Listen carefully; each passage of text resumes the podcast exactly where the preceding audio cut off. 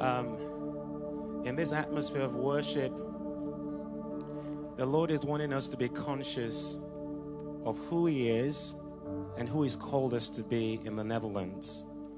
Uh, each of you are not here by accident. You were born for such a time as this. Amen. You might want to celebrate. I said you were born for such a time as this. You are not an accident. Regardless of the circumstances of your birth, you are not an accident.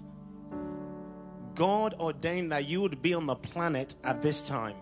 There's a reason why you were not born two thousand years ago. Think about it.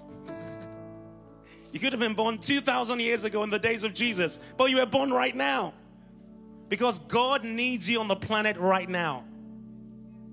The Lord says to Jeremiah, before I formed you in the womb, I knew you. He's saying the same to you right now. Before you entered your mother's womb, He knew you. And He ordained you to be on the planet at this time. Because there is an anointing that you carry that this nation needs. There is something that God has placed in you that this generation needs.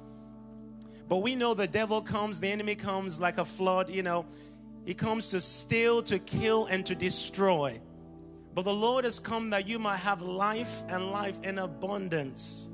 So I want to announce to you that your best days are still ahead of you. Don't believe the lie of the enemy that you're a mistake.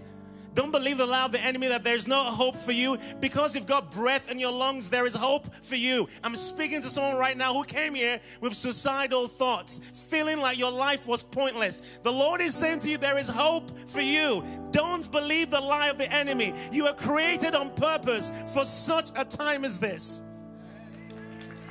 The devil is a liar.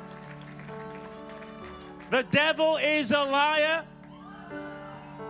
And it whispers lies into your mind. Let me tell you something. Every thought that comes into your mind is not your thought. You can generate your own thoughts because you're a human being. However, spiritual beings can project thoughts to you. Demonic beings can project thoughts to you. And also, the Holy Spirit can project thoughts to you. So there are times when things are going in your mind, it's not your thoughts. And the devil can talk to you in first person. I am stupid. I am a waste. My life is pointless. I am useless. Sometimes it's not you saying that. It's the enemy projecting those thoughts to you in the first person. But you think it's from you, so you own it.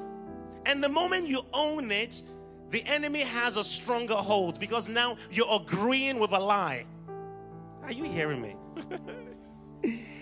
And the enemy, by your agreement, starts to form a stronghold in your mind. And then you start to think a certain way about yourself. But that's a way in which the enemy wants to bind you. And so when God wants to set you free, apart from coming to meetings like this where He speaks your word, His, his word over you, He starts to get you to read His word and what He says about you. And what His word does, it, it renews your mind, gets rid of the junk, gets rid of the lies. You can read the word and not believe it. And sometimes that's why the Lord sends you preachers like me to tell you the word of the Lord is true. I am a walking miracle, and if God can change my life, guess what? He can definitely change yours, and He will change yours as you say yes to Him. Don't believe the lie of the enemy. The devil is a liar. That's what he's always done from the beginning. Your life has purpose. Someone say this: I have purpose. I am not an accident. I am here on purpose because God wants me here. Come on, He loves you and He has the best plan. He has amazing plans in His heart for you. Uh, in the short amount of time we have today, I want to just point your attention to the significance of the season we're living in right now. I'm going to read a quick passage from Malachi. Um, this is a passage that some of you will be familiar with because it's a prophetic word. It says, Malachi four five, It says, behold, I will send you Elijah the prophet before the great and terrible day of the Lord. And he shall turn and reconcile the hearts of the fathers to the children and the hearts of the children to their fathers, lest I come and smite the land with a curse and a ban of utter destruction. The Lord is releasing a prophetic word. This is, these are the last verses of the Old Testament. And the Lord is saying, in the days to come, before the great and terrible day, it is great and terrible. It is great because of the revival and the move of glory of the Lord upon the earth. But it is also terrible because of the judgments of God. Don't believe any preacher that tells you judgment is not coming. The Lord is a God of righteousness and justice. Yes, he sent Jesus to die on the cross and take the penalty for our sin. But there's still yet a day of judgment coming when the believers will be judged as well as the unbelievers will be judged. But that's not my focus tonight. In the Western church, we tend to gravitate oftentimes towards the aspects of God that makes us feel good. Oh, God, you're so lovely. God, you're so awesome. That's true. And he is love. But he is also light. And he is consuming fire. So there are dimensions of God we need to get familiar with. And we need to realize he wants us to embrace the wholeness of who he is, not just a part of who he is. So the Lord is saying there is a great and terrible day coming. But before that great and terrible day comes, I'm going to release something upon the earth the earth has never seen before. Well, the earth may have seen it before, but in a different dispensation. And he says, I'm going to send you Elijah. Everyone say Elijah. Well, Elijah never died. If you know your Bible, you know that Elijah was one of the most significant prophets of the Old Testament. Elijah was a man that prayed and fire fell from heaven. Elijah was a man that performed all kinds of incredible miraculous signs. In this session, we're talking about the power of God. How many of you realize we need the power of God in our generation right now? Anyone wants to know the power of God released upon their life in an increasing measure? Well, I do. We need the power. In case you don't realize, we're facing so much bondage. We're facing so much darkness. We're facing so much sickness. We're facing so much addictions. It's not good preaching that's going to change it. It's the release of the power of the Holy Ghost. Without the power of the Holy Spirit, we cannot advance the gospel. In fact, we pray this prayer oftentimes. In fact, Jesus asked us to pray this in this manner. He says, let your kingdom come and let your will be done on earth as it is in heaven. We're praying for the kingdom of God to come because there is already another ruler active on the earth. He's known as the god of this age. He's the devil. And if he is ruling comfortably on earth, and then you Christian, you come and you say, Lord, let your kingdom come. You're trying to introduce another government to overthrow the government of the devil. How many of you know the devil is not going to be happy about that? It's like you have a government in the Netherlands and then some other country comes in here and they want to impose their government. How many of you realize that means war? So when you say, Lord, let your kingdom come, you're inaugurating war. Because you're calling God to come and do something. And for God to do that thing through you, you need to have access to power. Someone say power. Power. Elijah was a man just like you and me, but he had access to the power of the Holy Spirit in unusual ways, such that even after Elijah was taken up to heaven, in the New Testament, we still talk about Elijah. Jesus still makes reference to Elijah. The Old Testament finishes with a, with a man, with, with, with the prophecy about the spirit of Elijah. Right here, I've just read you the verse in Malachi four. It says, Elijah is coming. Everyone say, Elijah is coming. Elijah is coming. Yes. Now, how did Elijah go to heaven? He finished his assignment. Well, he didn't properly finish his assignment because the assignment was really to destroy Jezebel. And because he didn't finish the assignment properly, the Lord asked him to anoint three people. And then the Lord took Elijah in a whirlwind to heaven. So Elijah never died. Fascinating. Elijah's taken up in a whirlwind. His mantle falls on Elisha. Elisha carries the double portion of the spirit of Elijah and does amazing things. But because of how significant Elijah was, the Lord still remembers what Elijah pioneered on earth.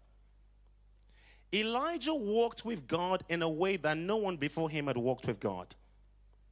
Elijah captured dimensions of God that had not been manifested in the earth before he came. Do you realize Elijah could be preaching in one place and instantly is translated to another place? So imagine I'm preaching with you right now and boom, I just disappear and I'm in America preaching. That's kind of like, that's really odd. Well, that happened to Elijah.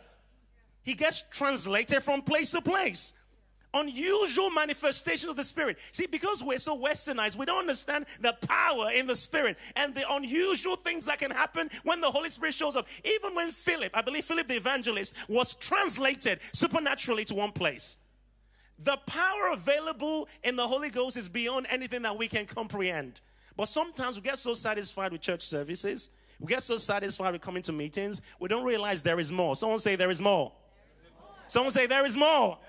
Yeah, so I want to challenge you. Don't be satisfied with what you know. There is more power. There is more glory. There is more release of the presence of God like this nation has never seen before. Don't get satisfied.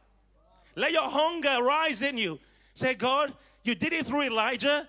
What do you want to do in my day? Now, God prophesied and said Elijah is coming. That does not necessarily just mean the person of Elijah, because I think there's a dimension of that that is reflected in that prophecy, because when you read the book of Revelations, you read about the two witnesses, and one of those witnesses is manifesting some signs that looks like what Elijah would do. Now, some people say it is Elijah, some people say it's not Elijah. We don't know. Either ways, the Lord prophesies that Elijah is coming, and we understand that that is not just about the person, Elijah. It's about the spirit of Elijah. Everyone say the spirit of Elijah. Okay. So now when we talk about the spirit of Elijah, what we're talking about is not like the actual spirit that Elijah is. Because Elijah pioneered something that no one had pioneered before he came on earth. So God is vast. God is huge. And we as believers, we're supposed to explore God like astronauts explore space. God is endless. Elijah, in his, in his exploration of God in his day, was able to capture dimensions of fire, dimensions of power that had never been seen before. And so after Elijah was taken up to heaven, that dimension that Elijah pioneered in the spirit was named after him. Elijah dimension. So when we say the spirit of Elijah, what we're actually talking about is the Holy Spirit, but in the way that Elijah knew him. Are you with me? Yes. So Elijah had a unique encounter and revelation of who God was. And because of his relationship with God, he was able to manifest God in a particular way. And the way he manifested God was the way his generation needed to know God, or needed to see God. Why was Elijah so crazy, challenging the prophets of Baal, calling out fire from heaven and killing all these false prophets? Because Jezebel had taken over the land. Did you hear me? Jezebel had taken over the land with sexual immorality, with oppression, with depression, with confusion, with deception. Jezebel was in charge of Israel. And because of the grip that she had on the nation, God's response to Jezebel's grip on the nation was to raise up Elijah. Netherlands, hear me today. Jezebel has infiltrated your nation. Jezebel has infiltrated your schools. Jezebel has infiltrated your church. And God also has an answer for that spirit. It is the spirit of Elijah. Because when the enemy comes in like a flood, God has a standard he raises up. God doesn't just sit back and let the enemy do whatever he wants to do. God is always raising up prophets. In fact, when a nation is in its darkest hour, God often raises up his greatest prophets. So right now in the Netherlands, you may feel like things are dark. You may feel like the church is under oppression. You may feel like things are getting more difficult. But in the midst of the difficulty, God is forging end-time prophets, warriors that will not back down, warriors that are bold, carrying the fire and the power of the Holy Ghost. Elijah is rising in the Netherlands, the spirit of Elijah. So this is not the time to back down. This is not the time to be quiet and think, oh, well, God, we're just going to hide in our little corner and let the devil do whatever he wants to do and be intimidated by the spirit of Jezebel. The Lord has an answer. It is the confronting fire, power-filled spirit of Elijah to shut down the altars of Jezebel all across the Netherlands. The Lord is sending that spirit again. That spirit is the Holy Ghost. But in the way Elijah pioneered that spirit or manifested that spirit on the earth. And how did Elijah walk with the Holy Spirit? In his day, it was intense. Someone say intense. Elijah was not casual. Elijah was not soaky and chill. Now, I go to lots of prayer meetings, and I do accept that there are prayer meetings that, okay, to be soaky. There are times when we come before God and we're like this. Oh, Lord, we just received right now. Thank you, Jesus, for your love. Elijah was not that. It's not that it's wrong to say thank you, Jesus, for your love. See, sometimes I go to prayer meetings and I say to the people, I say, let's pray, and everyone is quiet. So I, I stop the prayer meeting and I say to everyone, hey, guys, I had my quiet time at home. This is not a quiet time right now. Elijah was not the quiet type. Elijah was intense in his prayer. In fact, a casual approach to prayer often produces casualties. Elijah understood that. So when he prayed, he was intense. Now, let's compare that to another prayer warrior in the Bible, Abraham. Abraham was interceding for Sodom and Gomorrah. And when Abraham was interceding, let me come down so I can see you a bit better. Hopefully the light would be able to capture my eyes and my face and you can see me. Can you see me okay? Can you see me okay? I'm not too dark.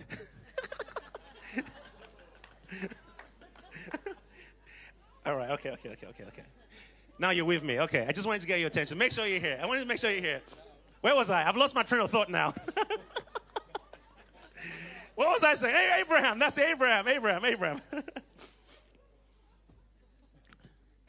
So Abraham prayed and interceded.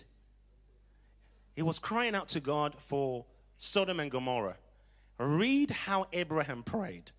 It seems like you're, it was having a conversation with God. Nothing wrong with that. It was, Lord, if you find fifty, would you destroy them?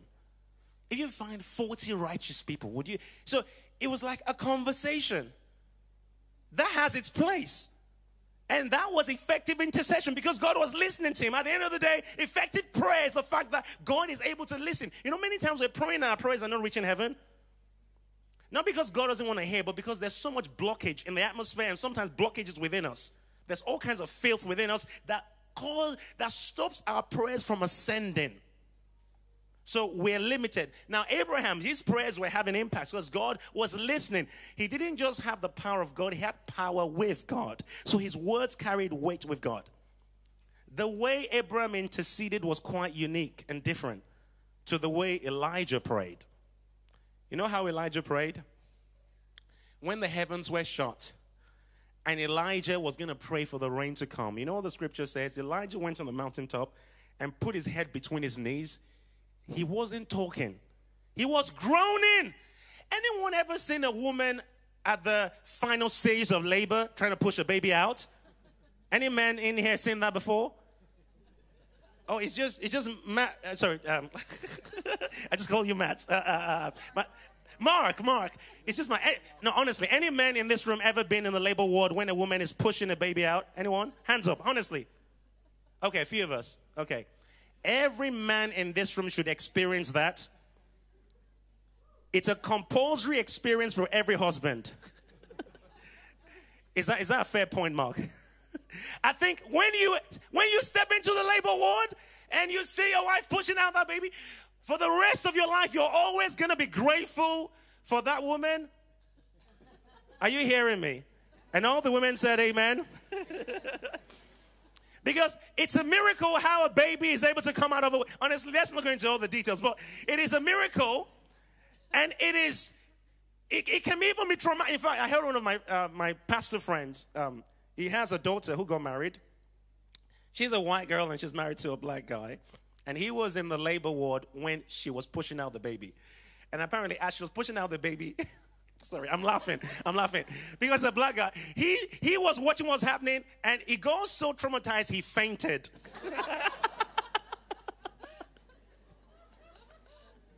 Because he, he couldn't, he fainted. So till this day, it's a joke about the fact that he fainted. He couldn't handle the, the, the intensity. When a woman is pushing out a baby, it is not a chill moment. It's not a soaking moment. Oh, I just want to receive your love right now. No, no, no, no, no. It is like, ah! There is intensity because the woman can feel everything in her body pushing that baby out. Elijah understood that intensity but translated it to prayer, because when he put his head between his knees, apparently that is the posture for giving birth in the old days. The posture Elijah took when he was praying for the rain, what a birthing posture. That is not a comfortable posture. When in the West, we just want to receive God's love and have a nice, cozy prayer time. When we're dealing with the spirit of Jezebel, it's not cozy prayer that's going to do that. You need to get into the prayer that reaches the boiling point. It's called the fervent prayer. Has anyone ever been mad in this room before? When you feel the intensity... That intensity, you need to translate it to spirituality, especially in the place of uh, desire and longing for God's agenda. I don't know if you feel, I don't know if you feel so deeply the passion of God for your nation. I don't know if you felt so deeply the indignation, the holy anger against darkness that's binding a generation. When you can start to feel that from the Lord, it translates into a holy frustration. And there is no way you can be functioning from that place and be chill. Note that this prophecy in Malachi four, it talks about the spirit of Elijah. And later on in, in, in, in the New Testament, I believe Matthew seventeen eleven, Jesus says Elijah is coming again. He, he reemphasizes this prophecy. And what he's saying is the spirit of Elijah is coming again.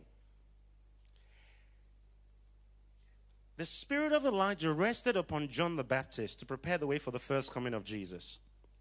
In the same way, the spirit of Elijah is going to rest upon a generation right here in the Netherlands to prepare the way for the second coming of Jesus. Notice that Jesus did not say it was the spirit of Abraham that was coming. Because Abraham also pioneered something fresh in God that had not been done before he got there. He didn't say it was the spirit of Daniel that was coming. It didn't even say it was the spirit of Esther. All these people had unique walks with God. But of all the Old Testament characters and prophets, the one that captured the intensity of what God would do in these last days in the Netherlands, of all the Old Testament prophets, was Elijah.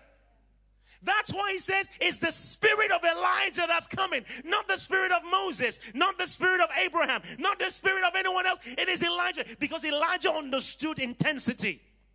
Elijah understood fervency. Elijah was not quiet when he should be lifting his, his voice and when he should be contending.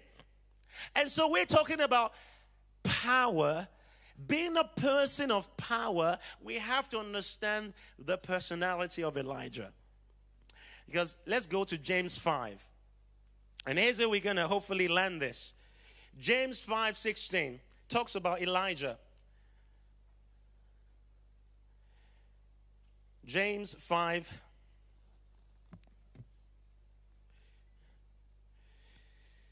He says, confess to one another therefore your faults and pray for one another that you may be healed and restored. The earnest, heartfelt, continued prayer of a righteous man makes tremendous power available, dynamic in its working. This is the Amplified I'm reading from. I love the way this is rendered. I'll read that bit again. The earnest, heartfelt and continued prayer of a righteous man makes tremendous power available. Everyone repeat after me. Say, makes tremendous power available. Come on, say it, say it with some confidence. Makes tremendous power available. Makes tremendous power available. One more time. Makes tremendous power available. Makes tremendous power available. Now everyone shout, power! Power! Yep, yep. So Elijah knew how to generate power. Do you know how to generate power? Do you realize you're not called to be powerless? You're called to be powerful. In fact, Jesus comes and says in Acts one eight, he says to the believers, you shall receive what? Power. Everyone say power. Power. Say power. Power. Yep. You shall receive a supernatural endowment of power after the Holy Ghost comes upon you. So from that, we understand that the Holy Ghost is the one that contains the power. The Holy Ghost is the one that hosts the power of the Holy Spirit. Uh, the, the Holy Ghost is the one that hosts the power of God. Now, you can have the Holy Spirit, but not have accessed his power. But if you're going to walk in his power, you have to know how to access that power through the Holy Spirit. So the first thing in Acts one it says, you shall receive power, one. And that power comes only after that the Holy Ghost has come upon you. In the book of Luke, I believe Luke three, somewhere around there, Jesus was filled with the Holy Spirit after he was baptized. He was filled with the Holy Spirit. The Father said to him, this is my beloved Son in whom I'm well pleased. And then you read some few verses later, he went into the wilderness, fasting, praying, being tempted by the devil. After forty days of fasting and prayer, this is what the scripture says, and Jesus came out in the power of the Holy Spirit. So it's one thing to be filled with the Holy Spirit. It's quite another thing to come in the power of the Holy Spirit. There's quite a unique distinction through Scripture between the Spirit and power of God. You even read about the prophecy about John the Baptist, that he will walk in the Spirit and power of Elijah.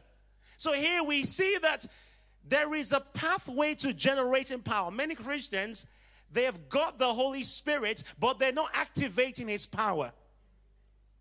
Acts one eight says, you shall receive power after the Holy Spirit comes upon you. Acts one eight doesn't say you shall receive tongues when the Holy Spirit comes upon you. Now, I do pray in tongues, but I'm wonder, I want to point something out to you because I believe many people get lost and don't understand that there is a protocol to accessing the dimensions of power that's available in the Holy Spirit. The apostles and the one hundred twenty who heard Jesus speak those words, Jesus promised them power. So they were going to wait in the upper room and pray until power came. Are you with me? However, when power came, something else came with the power, and it was speaking in tongues. But Jesus said, you shall receive power. He didn't say you shall receive tongues. So what caused them to walk in power was the Holy Spirit coming upon them. And one of the signs that the Holy Spirit had come upon them was them praying and speaking in tongues. Now, Jesus promised them power. They waited for power and they got power. Today, the church are promised tongues. They wait for tongues and they get tongues and they're satisfied. But the promise all along was not about tongues. It was about what? It was about what? Power. Come on, church. It was about what? Power. Exactly. So every single believer is called to walk in power. It's not just for the preacher. It's not just for the woman of God, the man of God. It's for you right there in your school. You may feel so weak right now, but I'm telling you, if you would engage these principles, you would engage the reality of the power dimension. And my time is up, so I'm going to wrap this up very quickly. If the musicians can come up, we'll wrap this up. Listen. and play something anointed as well. So, so you know, it helps the flow. Something soft on the keys. James five says, Elijah was a man just like us. He prayed. So it's trying to tell us what Elijah accomplished. He didn't do that as a superhuman. He was just a person like you. He got mad, he got sad, he got glad. He, you know, he just had normal human emotions. But what made him stand out in his generation was his ability to pray. Now, James five sixteen qualifies the type of prayer that Elijah engaged. Because remember I said, and as I read that passage, it says, the, uh, the effectual fervent prayer of the righteous man makes tremendous power available. So the question is, how do we make power available? Well, we'll make power available by walking two significant paths. Elijah prayed earnestly. Everyone say earnestly. What that means is he prayed prayers that were very heartfelt. They came from his heart. He felt it deeply. He was a man of deep emotion. He did not disconnect his emotion from his spirituality. Now, how many of you have ever spent time praying and your mind is in the fridge? Or your mind is on your phone. Or your mind is still on the movie you think you want to watch or the movie you just watched. Anyone knows what I'm talking about? Okay, I've been there too, so my hand is up. Whenever you're praying and you experience that, that is a sign that you are not yet praying heartfelt prayers. Because within yourself, there is disunity. Your mind is somewhere else while your body is over here and your spirit is wanting to pray. So for you to get to a place of heartfelt prayers, you need to gather yourself from all the places of distractions and come into a place of oneness. That process of getting yourself into oneness, it takes time. It takes effort. It doesn't just always happen easily. Now, when you come to a meeting like this, even during the worship, you probably sensed it. You sometimes, in, a, in an atmosphere of worship, when the presence of God comes, it can be a lot easier to enter into a place of oneness. When I say oneness, into a place where your distracting thoughts are arrested and your gaze is focused on the Lord. Anyone experienced that during worship, where you could instantly, you found that you could focus easily on the Lord? Anyone remember that? That moment when you were in a state of focus, in a state of engaging the Lord, picture that moment. Now you need to translate that moment into your prayer closet at home. And in that place, you need to pray with that same focus. But oftentimes, we're praying, our mouths are moving, and our hearts are not really there. So there are times when you need to learn the mechanics, so to speak, or the different tools to use to get yourself to a place of focus. The more you pray, the more you learn about yourself. The more you pray, the more you understand your spiritual makeup and the things that easily distract you. That's why Jesus says, when you pray, go into your room and shut the door. Shutting the door is get rid of the distractions. Turn off the phone, turn off the things that easily distract you, and get to a place of focus. Elijah knew how to get himself into a place of oneness. When you get to that place of oneness, oftentimes you are more conscious of the presence of God than your physical body. When you're in that place of oneness, it's a lot easier for you to pray. And even when you pray in tongues and when you pray in the Spirit from that place, there are times when your physical body is moving, not because you're just wanting your body to move in a certain way, but it's like your physical movement is like aligning with the, the, the, the spirit bubbling up within you. And your body, your soul, and your spirit enters into a place of oneness. Praying from that place is a place where your prayers start to have great impact. Now, I'm, I'm showing you the pathway to generating power. That is part one. Part two is keeping that place of heartfelt oneness, but also staying in that place for extended periods of time. So Elijah got this. When it says earnest prayer, two things: intensity and tenacity. In my engagement with Western Church, it takes a while to get people to understand the importance of fully engaging yourself. Some people look at me and say, James, you know what? You pray intensely because you go African background. It's an African thing. Can I just announce to you, it's not an African thing. The disciples prayed intensely. It says in Acts, they lifted their voice. Guess what? Jesus himself prayed intensely. According to the book of Hebrews, he prayed with strong cries. So this is not an African thing. It's not a South Korean thing. It's a kingdom thing.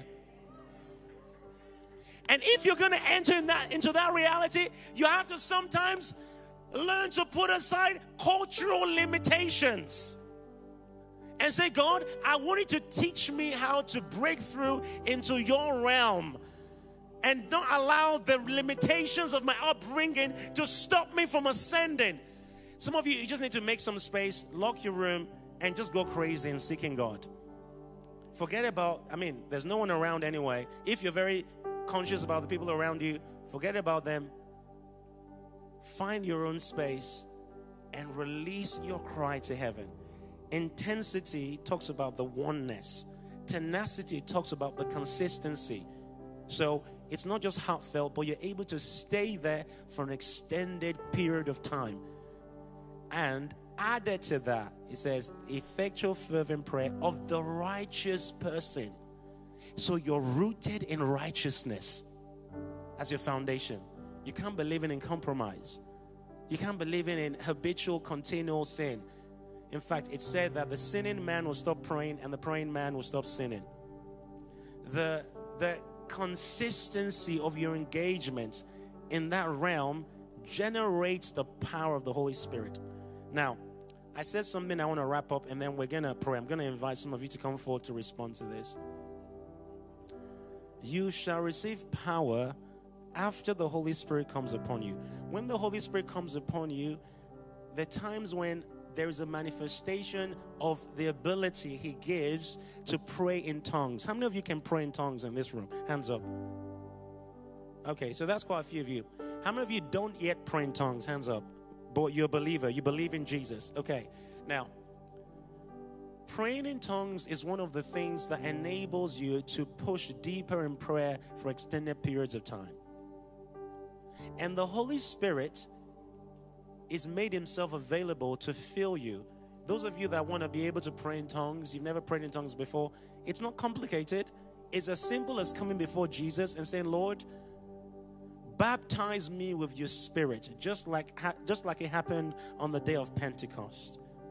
The Bible says, he gave them utterance. The Spirit came and gave them utterance, and then they began to speak.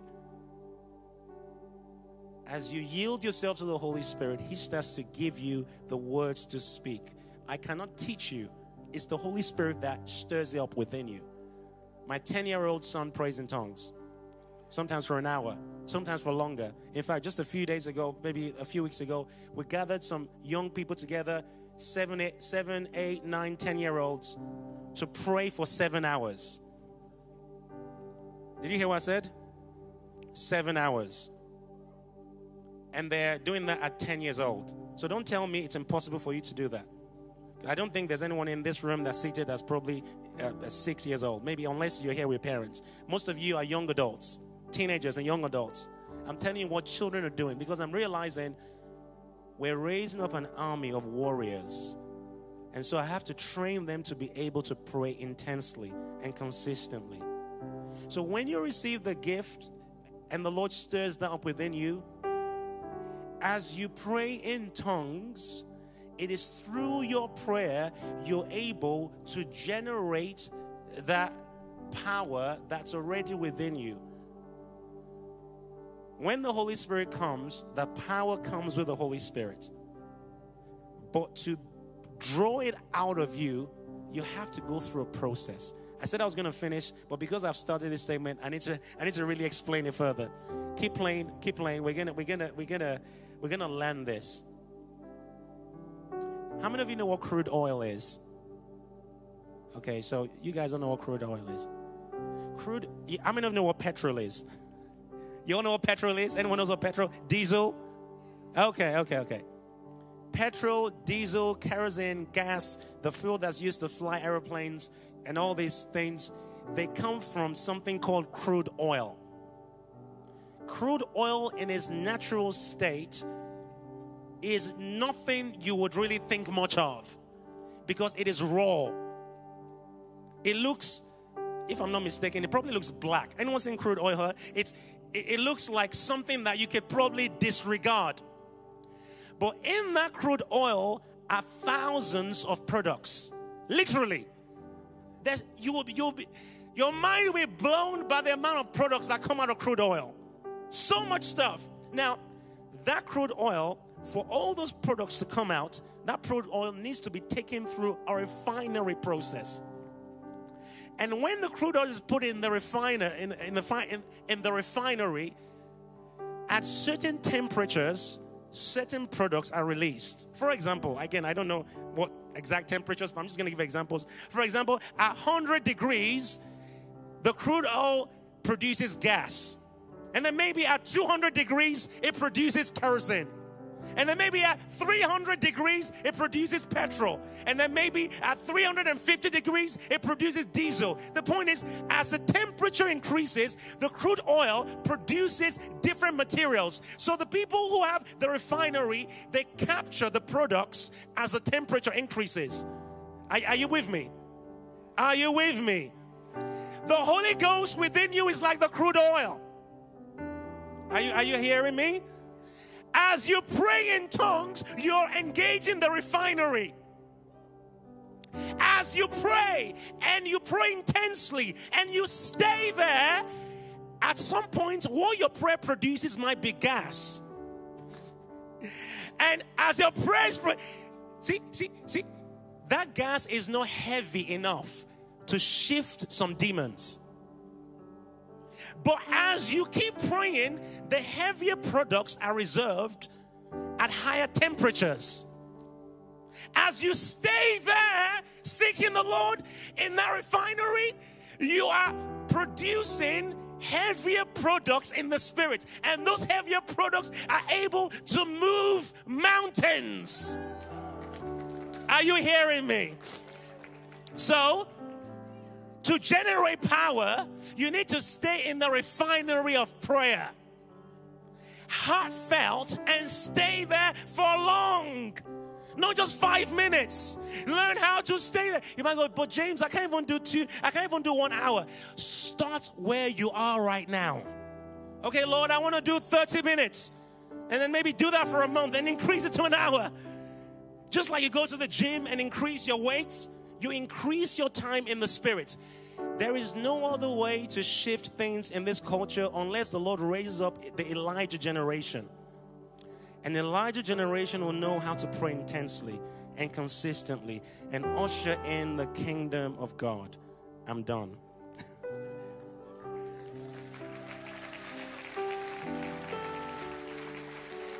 Now, the altar call is going to be very simple. Do you want to stand with me? I want to invite you to come to this altar today. If you're in this place and you're saying, Lord, I want to engage the Spirit of power. I don't just want to hear about your power. I want to be like Elijah. I want to capture what I've just heard today. That intensity, that tenacity. I want to go to the refinery of prayer. Lock myself in.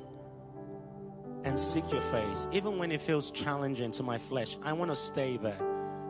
I want to make tremendous power available that begins to work, not just in my life, but through my life to set captives free in my generation. If that's you in this room and you want to respond to this, I just want to encourage you to come forward right now, and we're going to pray together, and then I'm going to hand over.